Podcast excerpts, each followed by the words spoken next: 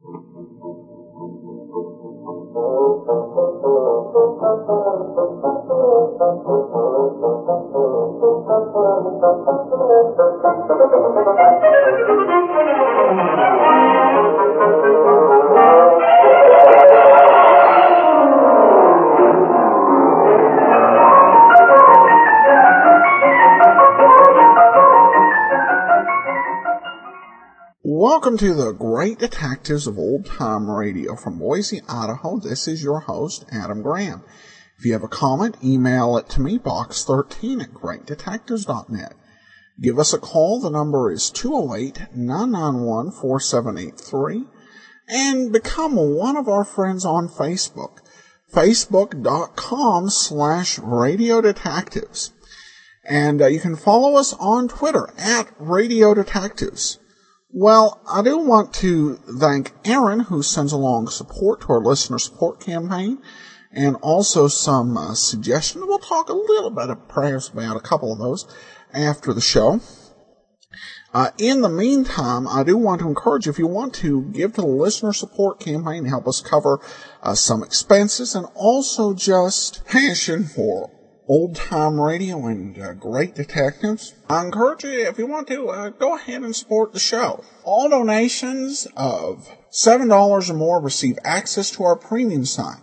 Donations to, of $20 or more get access to our premium site, and they also get a coupon to download my ebook, All I Needed to Know I Learned from Columbo for free, as well as another gift. Uh, and these can include uh, two half hour Twilight Zone radio dramas, uh, modern uh, radio dramas produced with a wide variety of stars, recreating uh, classic shows as well as adding a few uh, new stories to the list. Episodes available include the classic To Serve Man, The Obsolete Man, and Nightmare at 20,000 Feet. Also available are uh, several of the Colonial Theater uh, dramas, and I do have a special announcement. Jerry Robbins at the Colonial Radio Theater has offered to let us share one of their uh, radio dramas with you with their full permission and blessing, and we'll be doing so on a special show on Saturday. So be sure to be listening for that. Now it's time for today's episode of Sherlock Holmes, The Adventure of the Discordant Bells.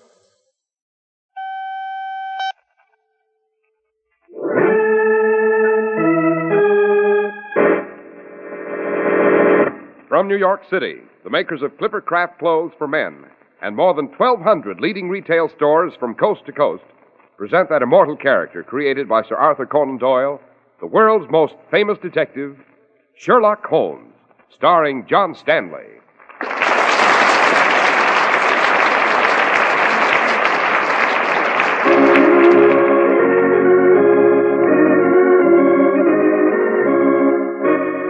This week's story The Adventure of the Discordant Bells.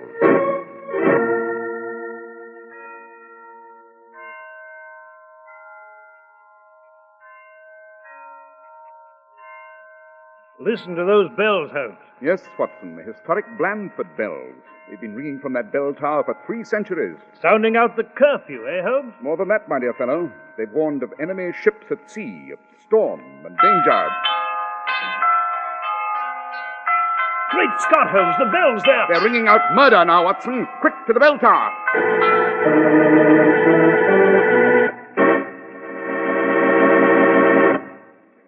Well, Dr. Watson, working late at your memoirs tonight, I see. Yes, Mr. Harris. And on a particularly fascinating adventure, if I may say so. I call it the adventure of the discordant bells. Hmm, rather strange name, Dr. Watson. Yes, it is indeed, and rather a strange case. To this day, Mr. Harris, I cannot hear the sound of tower bells without recalling vividly the peculiar events of this remarkable adventure. And, Dr. Watson, you're going to tell us all about it. I shall, Mr. Harris, I shall indeed. But suppose you begin by telling us some of the facts about Clipper Clippercraft Clothes. Thank you, Doctor. You really ought to include America when you count your blessings on Thanksgiving Day, because America has made it so easy for you to afford the good things in life. No other country anywhere could give you suits that come near the superb quality of Clippercraft at only forty and forty-five dollars. But at Clippercraft, such miracles happen every day when more than 1,200 of this country's finest independent stores from coast to coast concentrate their mighty purchasing power. That calls for enormous quantities of fabric. That keeps every last member of Clippercraft's great tailoring staff working on a full time, all year round production schedule. The savings would make you gasp. That's why your Clippercraft suit of luxurious worsted costs only $45. And why so many millions are taking advantage of Clippercraft's superior values in expensive looking topcoats and overcoats. Yes, compare Clippercraft with clothes selling for many dollars more.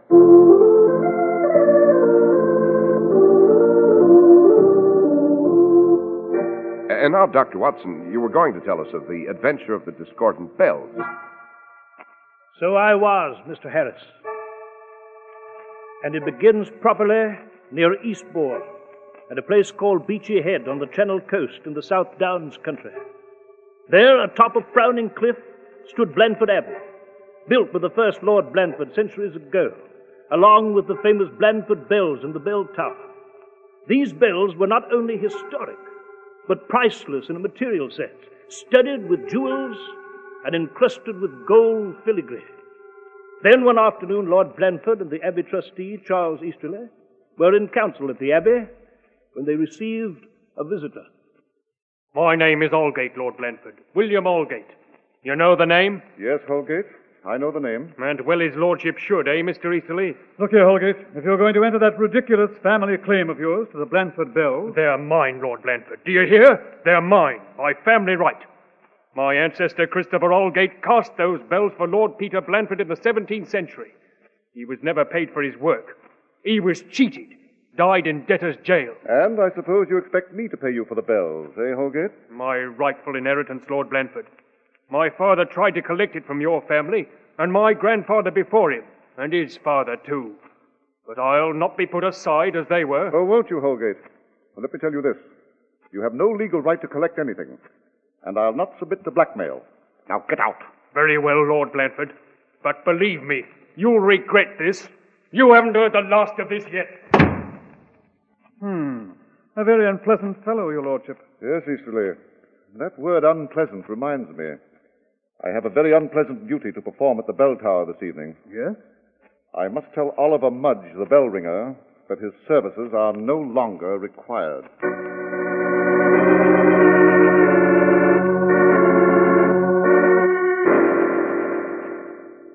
But why?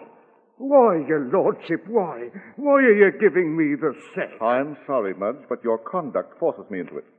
Twice you've reported to the bell tower here in your cups, disgracefully drunk.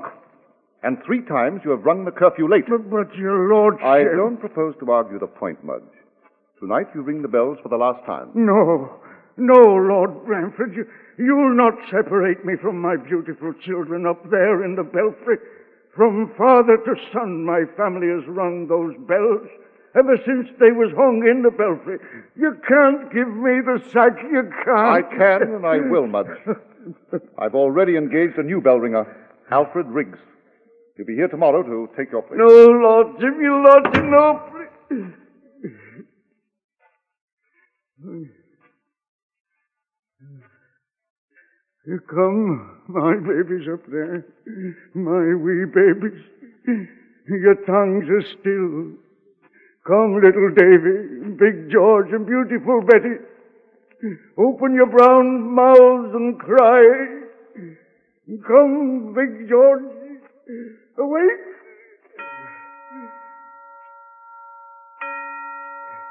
Weep, my winsome Betty, weep, girl. Weep bitter tears, for this is our time of parting. Come, little Davy. And now, all of you, cry, cry.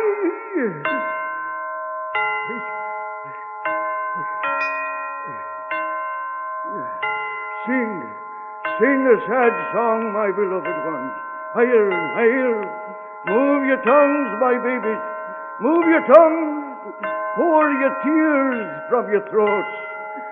I'll have my revenge, I will, if they steal you from me. I, Oliver Mudge the bell ringer will have his revenge.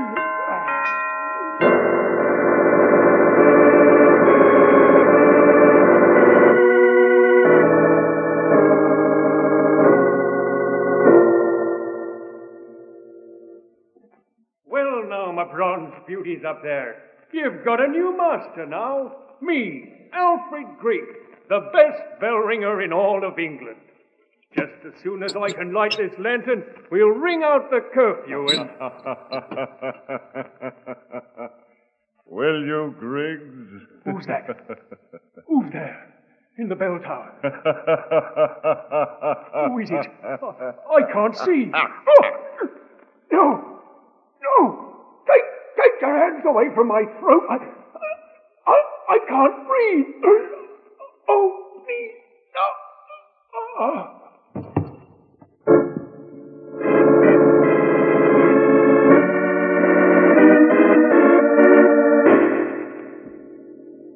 Well, Mr. Holmes, Dr. Watson, I've given you what facts I possess. After the new bell ringer, Griggs, was found dead, and knowing that Lord Blandford was in mortal danger, I came post haste to Baker Street here. I see. A very wise decision, Mr. Easterly. You say this bell ringer Griggs was found hanging from the center bell rope? Yes, Dr. Watson. And the official police, what's their view of this rather peculiar phenomenon, Mr. Easterly? Suicide. I see. But I take it you are not so sure. Well, Mr. Holmes, in view of Holgate's claim to the bells and the attitude of the original bell ringer, Oliver Mudge, Quite. Well, it seems to me, Holmes, a man like this bell ringer might resent getting the sack enough to... We cannot spring to any conclusion at this time, my dear Watson. The first rule of investigation ascertain the facts, then form the conclusion. then you'll come to Beachy Head and look into this situation, Mr. Holmes? By all means.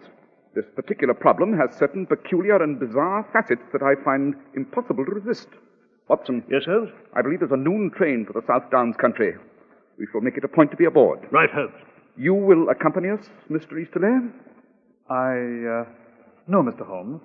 I have some rather urgent business here in London that will keep me overnight. As you wish, Mr. Easterly. We shall meet you at Beachy Head tomorrow.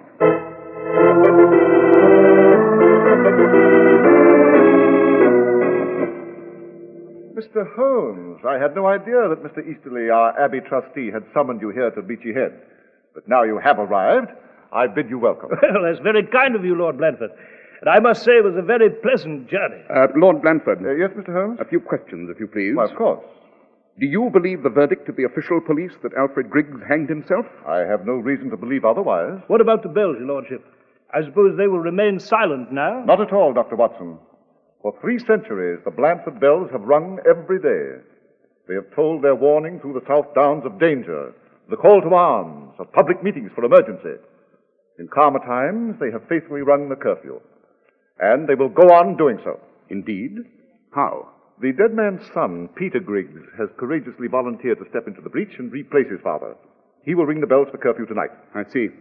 But now, Lord Blandford, where can we find the discharged bell ringer, Oliver Mudge? Well, I'm afraid you'll have some trouble there, Mr. Holmes.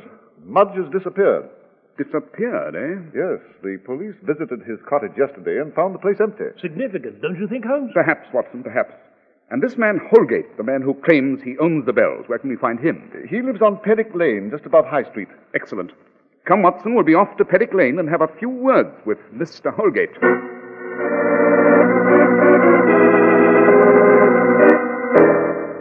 Holgate, I take it you knew the original bell ringer, Oliver Mudge? I, I knew him, Mr. Holmes. Perhaps you could tell us where we might locate him. I don't know that, Dr. Watson.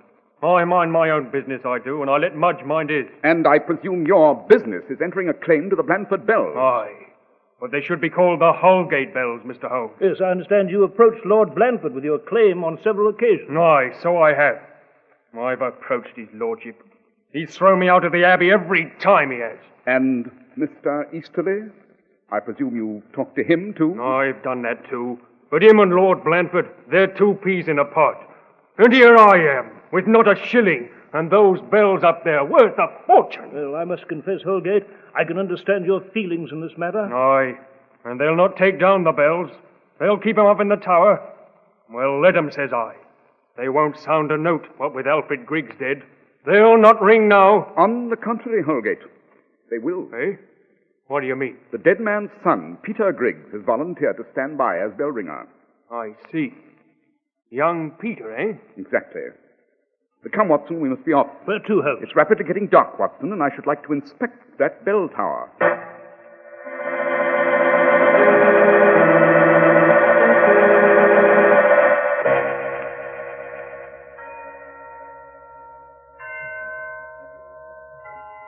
Holmes, Yes, Watson. where in blazes are we? No, it's so dark I can't see a thing. We're very near the bell tower, Watson. In a few moments we shall pass through the Blandford graveyard at the rear of the abbey and thence to the tower. Hmm, graveyard indeed. I must confess it goes with the mood of those bells. Listen to them toll. Yes. Mournful, aren't they, Watson? Eerie is more like it, Holmes. It sounds as though they're ringing out a funeral in the night. Obviously they are. Young Griggs has taken this opportunity to ring out a requiem for his dead father. Well, I wish he'd changed to something more cheerful, Holmes. That blasted tolling is beginning to get on my nerves. I... Holmes, great Scott! Listen to those bells! Yes, Watson, something's gone wrong. Sounds as though young Griggs has suddenly gone mad. Quick, no time for talk now. To the bell tower.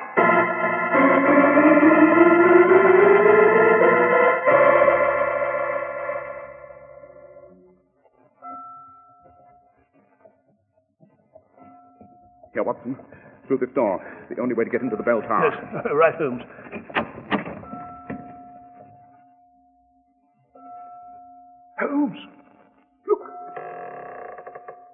Griggs, the bell ringer. Yes, Watson. Hanging by his neck on the bell rope. Swinging back and forth. Like a grotesque pendulum.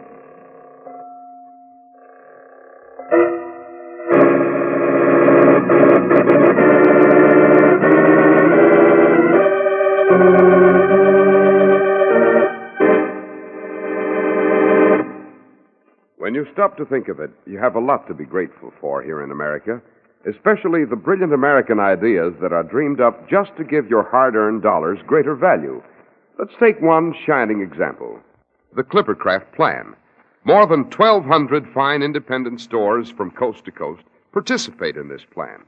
And it would stagger you to know how much money Clippercraft saves on production and distribution costs. But it is these very savings that make it possible for Clippercraft to give you the finer quality of expensive looking top coats or overcoats for as little as 40 to 47.50. And it is because of these savings that you can own Clippercraft's new lightweight zipper lining top coats at incredibly low prices. That's why men who know insist on Clippercraft clothes.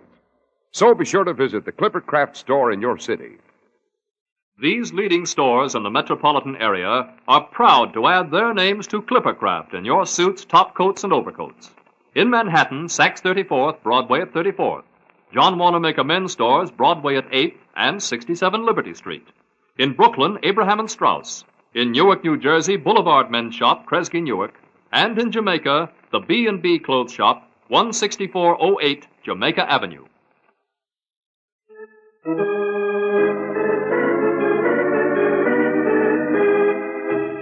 And now let's let's return to our story, Dr. Watson.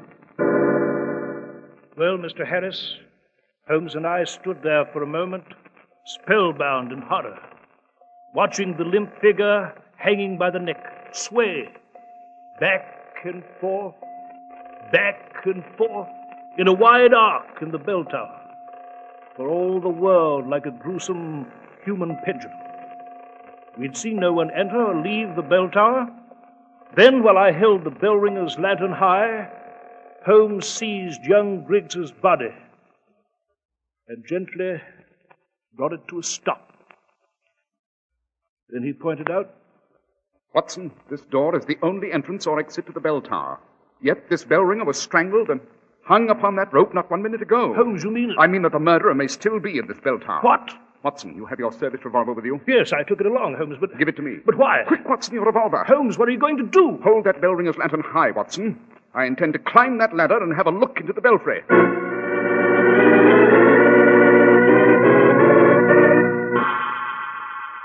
Did you see anyone up there, Holmes? No, Watson, the belfry's empty.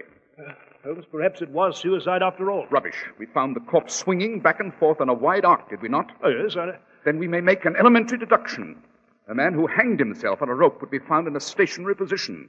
Obviously, being dead and suspended in midair, he could not swing himself to and fro. Jove, Holmes, it's quite clear now. Someone must have been present to give the corpse a push. Exactly. A murderer, Watson, with a fiendish sense of the dramatic. I. Uh-huh. Holmes, what is it? Look here, Watson, on the floor. On the floor. Holmes, I can't say I, I see anything here. Use your eyes, man. Use your eyes. Observe. Note the tiny grains of sand on the stone surface, somewhat moist to the touch. What of it? You'll recall, Watson, that we came to this bell tower along a flagstone walk. Moreover, the entire abbey here is surrounded by a thick lawn. By this reasoning. Holmes, someone is coming. Yes, Watson. Hello? Hello? Who? Oh, it's you, Mr. Holmes. Dr. Watson. I heard the bells and I. Good Lord. Griggs. Young Peter Griggs. He's. He's dead. Quite. How did it happen? How? That is what we hope to ascertain, Mr. Easterly. I must say that your appearance here is somewhat of a surprise. Eh, what do you mean? You told Watson and me at Baker Street that you would not return to Beachy Head until the morrow. It seems that your plans have suddenly changed. I. Uh, yes, yes. As a matter of fact, I did finish early. Caught the night train back. But enough of that. It's these hideous murders. I assure you, Mr. Holmes, I shall have something extraordinary to say to Lord Blandford in the morning.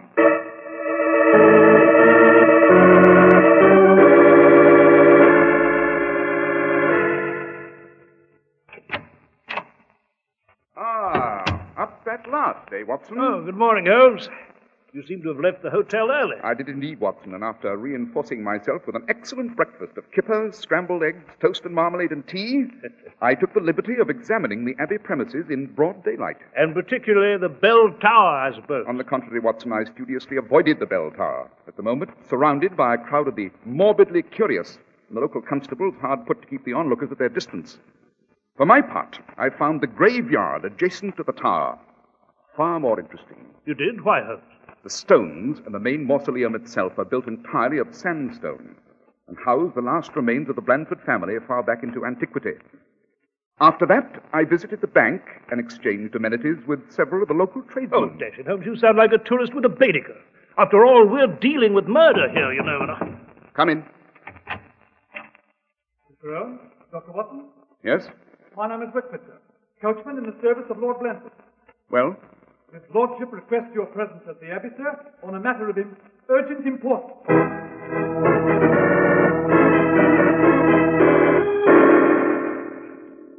Mr. Holmes, I have decided to ask Dr. Watson yourself not to pursue this case any longer.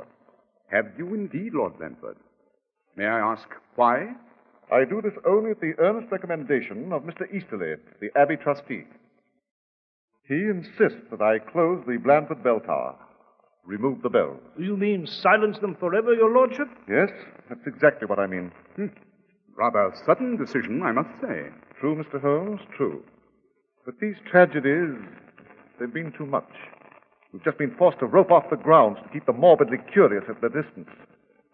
The bell tower's become a house of murder. Death. Uh, uh, what is it, Mr. Holmes? What are you staring at? Watson, allow me the use of your pocket handkerchief. Of course, Holmes. Lord Blandford seems to have a red smudge on his left shoulder. Ah, came off quite easily. Oh, really, Mr. Oh, Holmes? forgive the interruption, Your Lordship. That smudge was a jarring note in an otherwise fastidious appearance. Pray proceed. You said you were going to. But, great heavens! Holmes, listen. The bells. Yes, Watson. It seems that the tower has a new bell ringer after all. Oh, I don't understand it. Who could be ringing those bells? Suppose we hurry to the bell tower and see for ourselves, Your Lordship.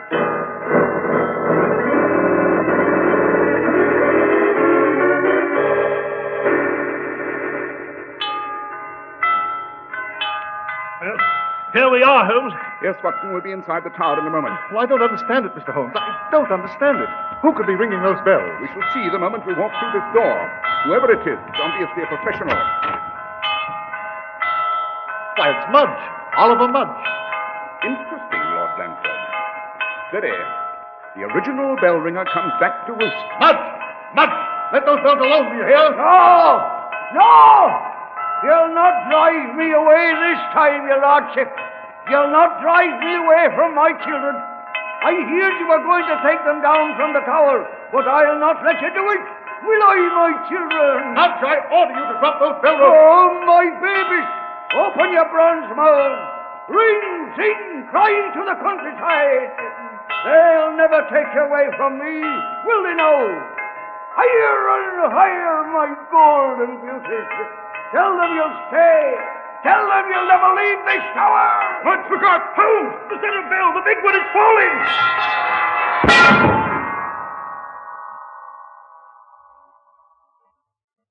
Mudge. Mudge. Mr. Holmes, is he. Dead? Yes, your lordship, he is indeed. That heavy bell hurtling downward hit Mudge a solid blow, killed him instantly. Holmes, what the deuce is going on? This is the third time a man has been struck down in this tower. I... Holmes, where are you going? Up into the belfry, Watson. And this time I hope to find some very pertinent answers to this hideous riddle.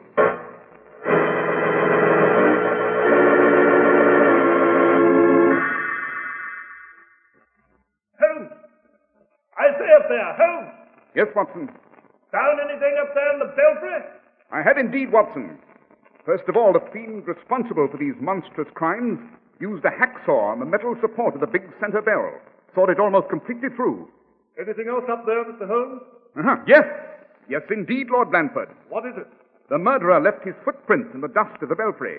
And in doing so, your lordship, I might add, he left his death warrant. Watson, Yes, Holmes? we'll return to the belfry here tomorrow morning with the proper apparatus to take casts of these footprints. After that, I'm willing to wager that the villain will be apprehended and the case closed.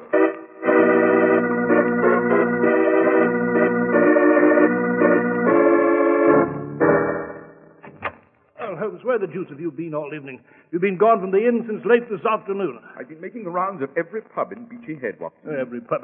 In the name of heaven, Holmes, why? Not to quaff the native ale, I assure you, Watson, but rather to disseminate gossip and spread news.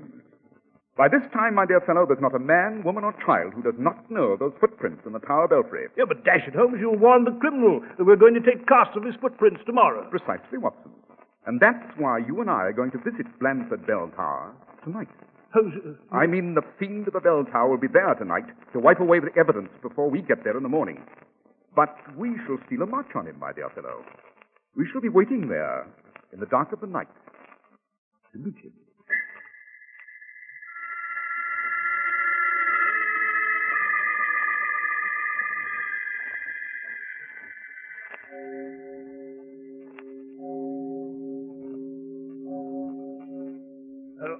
Three o'clock, Holmes.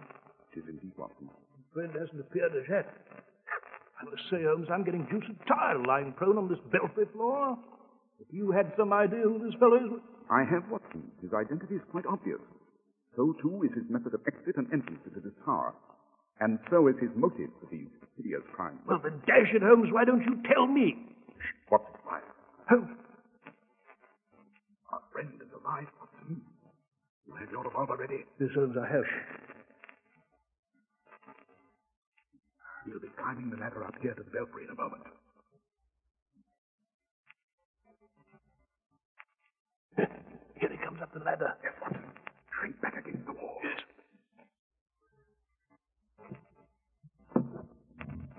Stand where you are, Lord Blandford. What? By Jove, Blandford! Don't move, your lordship. Dr. Watson has a revolver pointed at you, and I assure you he'll use it if necessary. I see. Then you know that I. Yes, Lord Blandford, I knew some time ago. But how? How? I thought I'd. The ego of the criminal mind, your lordship. Your crimes were far from perfect to a careful analyst. First of all, you were careless enough to leave grains of sand on the floor. Moist sand. That sand could not have come from the ground, since they consisted entirely of lawn and flagstone walks. Yes, but Holmes, I don't understand. Elementary, my dear Watson, elementary. Moist sand meant sand from underground. We did not see his lordship come out of the doorway, you recall. Therefore, he must have left the tower from within, through some sort of tunnel dug underground. And I believe there is a tunnel leading into this tower from the mausoleum. Is there not, Lord Blandford? You hid in your ancestors' mausoleum, came in through the tunnel, hanged those unfortunate bell ringers, and returned to the mausoleum. How did you know I was in the mausoleum? The tomb is of soft red sandstone. And you had a red smudge on your shoulder, which I wiped off on Dr. Watson's handkerchief here. That smudge also proved to be sandstone. Lord Blandford, why did you commit these horrible acts? Money, Dr. Watson. I needed money. Yes, so I ascertained at the bank and by talking to various tradesmen here in the village, Your Lordship. You were heavily in debt through some unfortunate stock transactions, and you needed to recoup. Oh, the bells. That was the answer, do you hear? The bells. If I could get them out of the tower, they'd be mine. I could sell them for thousands of pounds. But you couldn't dismantle the bells without facing an aroused citizenry, could you, Lord Blandford? You knew the South Downs folk would never let you tear down that tower, so dear to them by tradition. Yes. Yes, that's correct. So you fell upon this fiendish scheme to make the tower a death trap, and thus have a legitimate excuse to dismantle the Blandford bells. Uh, oh, yes. I counted upon the notoriety. Watson, Yes, Holmes? go to the village and get a constable. I'll wait here with Lord Blandford. And I promise him all the notoriety he wants. In every newspaper in England.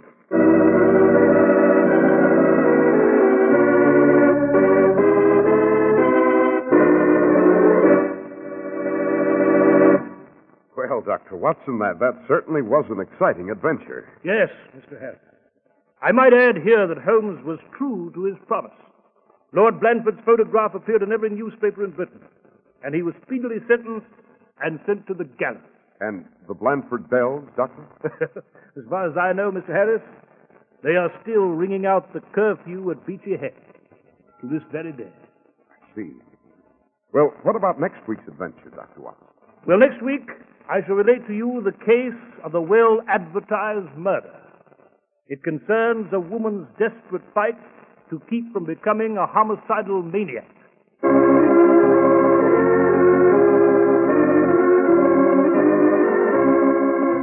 The makers of Clippercraft clothes and more than 1,200 stores from coast to coast have brought you another in the new series of broadcasts featuring the world's most famous detective, Sherlock Holmes. Our stories are based upon the character Sherlock Holmes, created by Sir Arthur Conan Doyle, and the program is produced and directed by Basil Lockridge. Sherlock Holmes is played by John Stanley, Dr. Watson by George Spelman. This week's story was written by Max Ehrlich, with special music by Albert Buhrman.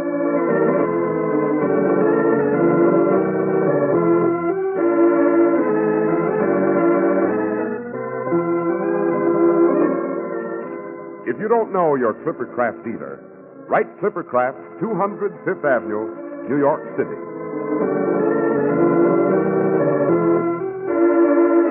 Be sure to listen next week to Sherlock Holmes in The Case of the Well Advertised Murder.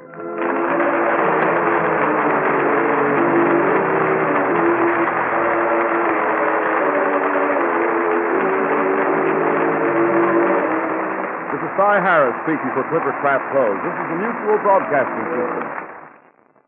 Stay with us for Behind the Front Page with Gabriel Heatter, which follows in a moment. Welcome back. You know, there were many uh, companies that knew how to do uh, advertising and connect with an audience during the golden age of radio. Uh, Clippercraft Clothes, unfortunately, was not one of them. Uh, you know, I was listening to that ad, you know, when they started at the beginning where they were kind of talking about uh, Thanksgiving and things to be thankful for. And I got a warm, uh, uh, uh, fuzzy feeling like, oh, this is nice. Maybe I should have played this around Thanksgiving.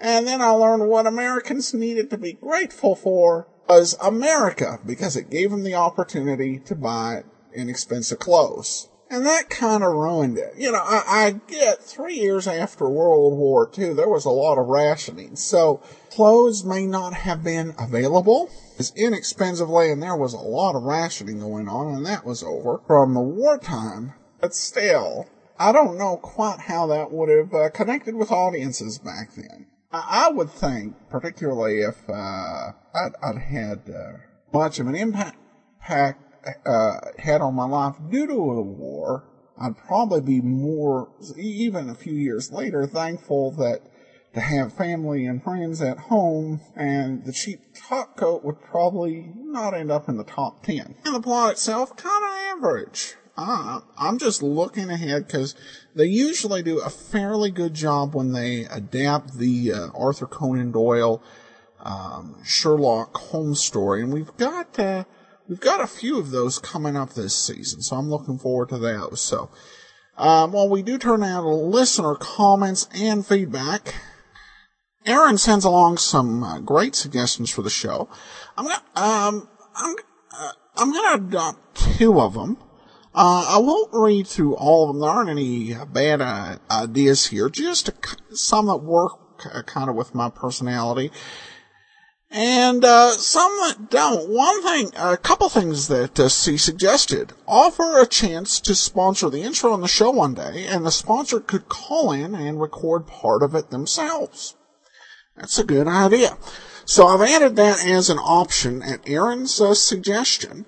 Uh, that is optional. So if you give $100 or more now, or if you've given it on one of the previous days and you'd like to do it, you can uh, go ahead and briefly introduce one of the sh- uh, one of the uh, programs. So I might say, this is Adam Graham in Boise, Idaho, introducing today's episode of Sherlock Holmes: The Adventure of the Discordant Bell from November 21st, 1948. Uh, Aaron also suggests. Um, I listen to several other podcasts, and some are asking listeners to tell a friend. The pitch goes something like this: We appreciate your support of the show, and since you tell, uh, and since you like it, please tell a friend uh, to help the show grow. And good idea, and I'll, I'll try to remember to do that every uh, now and again. I know some folks uh, already do, but uh, it definitely helps the show grow and uh, people have greater opportunities to be able to listen and to enjoy it. So if you know any friends you think might be interested, let them know. I can go to greatdetectives.net to subscribe. And Aaron, thank you so much for all your suggestions and uh, appreciate uh, all of them and the time you took to get those together. Michael uh, emails in and he says uh, he offers recommendations for a couple shows. On a side note, two shows I would recommend are Crime and Peter Chambers and The Voyage of the Scarlet Queen. I know that Scarlet Queen doesn't strictly fall into the detective genre, but it falls into shows or stories that are essentially detective stories that aren't portrayed by detectives. Pat Novak and Pete Kelly's Blues are in the same boat. Uh, uh, very clever pun there. Um, uh, Walter Mosley's Easy Rawlins stories uh, fall into that camp as well. Uh, his character Easy is not a detective, but the story is. Well, um, I'll tell you regarding Scarlet Queen, some of the episodes really resemble detective stories. Some are really just straight adventure stories. On one, they land on an island, they're kidnapped by a villain who they know who it is, and they've got to uh, deal with a hurricane. Not really a detective story there. But uh, I've heard from a couple, three listeners interested in Voyage of the Scarlet Queen. And I'll listen to you as uh, we get more feedback in. We've got a strong interest of this series, uh, particularly once we get through some more of the uh, stricter detective uh, mystery shows. I'll give some consideration uh, to that. If we've got listeners saying, play Voyage of the Scarlet Queen, and it's a show the listeners love. It's a show the host loves. Now, I think we got to take a look at it, but probably not for a couple of years yet. I, will like I said, I will keep it under consideration. I'll continue to listen to the feedback listeners provide,